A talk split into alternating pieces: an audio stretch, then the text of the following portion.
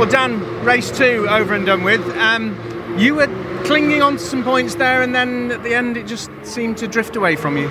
Yeah, just just a tough day in general. I just don't think we've got the real ultimate pace. Um, doing some big changes with the setup, and I think the the, the heat caught us out a little bit in race two.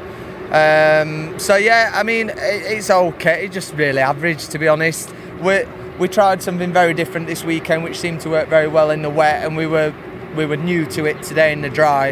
Um, so we're kind of refining what we've got and learning what we've got. So I'm not too disheartened. I, you know, I think in the long run it'll pay off. But yeah, tough day today. The reintroduction of the uh, option tyre, the soft tyre, seems to have caught a few people out.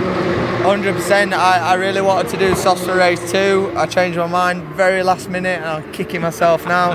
so I would have been well inside that top 10, I'm sure, because it looked like they were ballistic. So, um, yeah, live and learn, but um, hindsight's a wonderful thing. Absolutely. Well done. Thank you. Thanks, mate.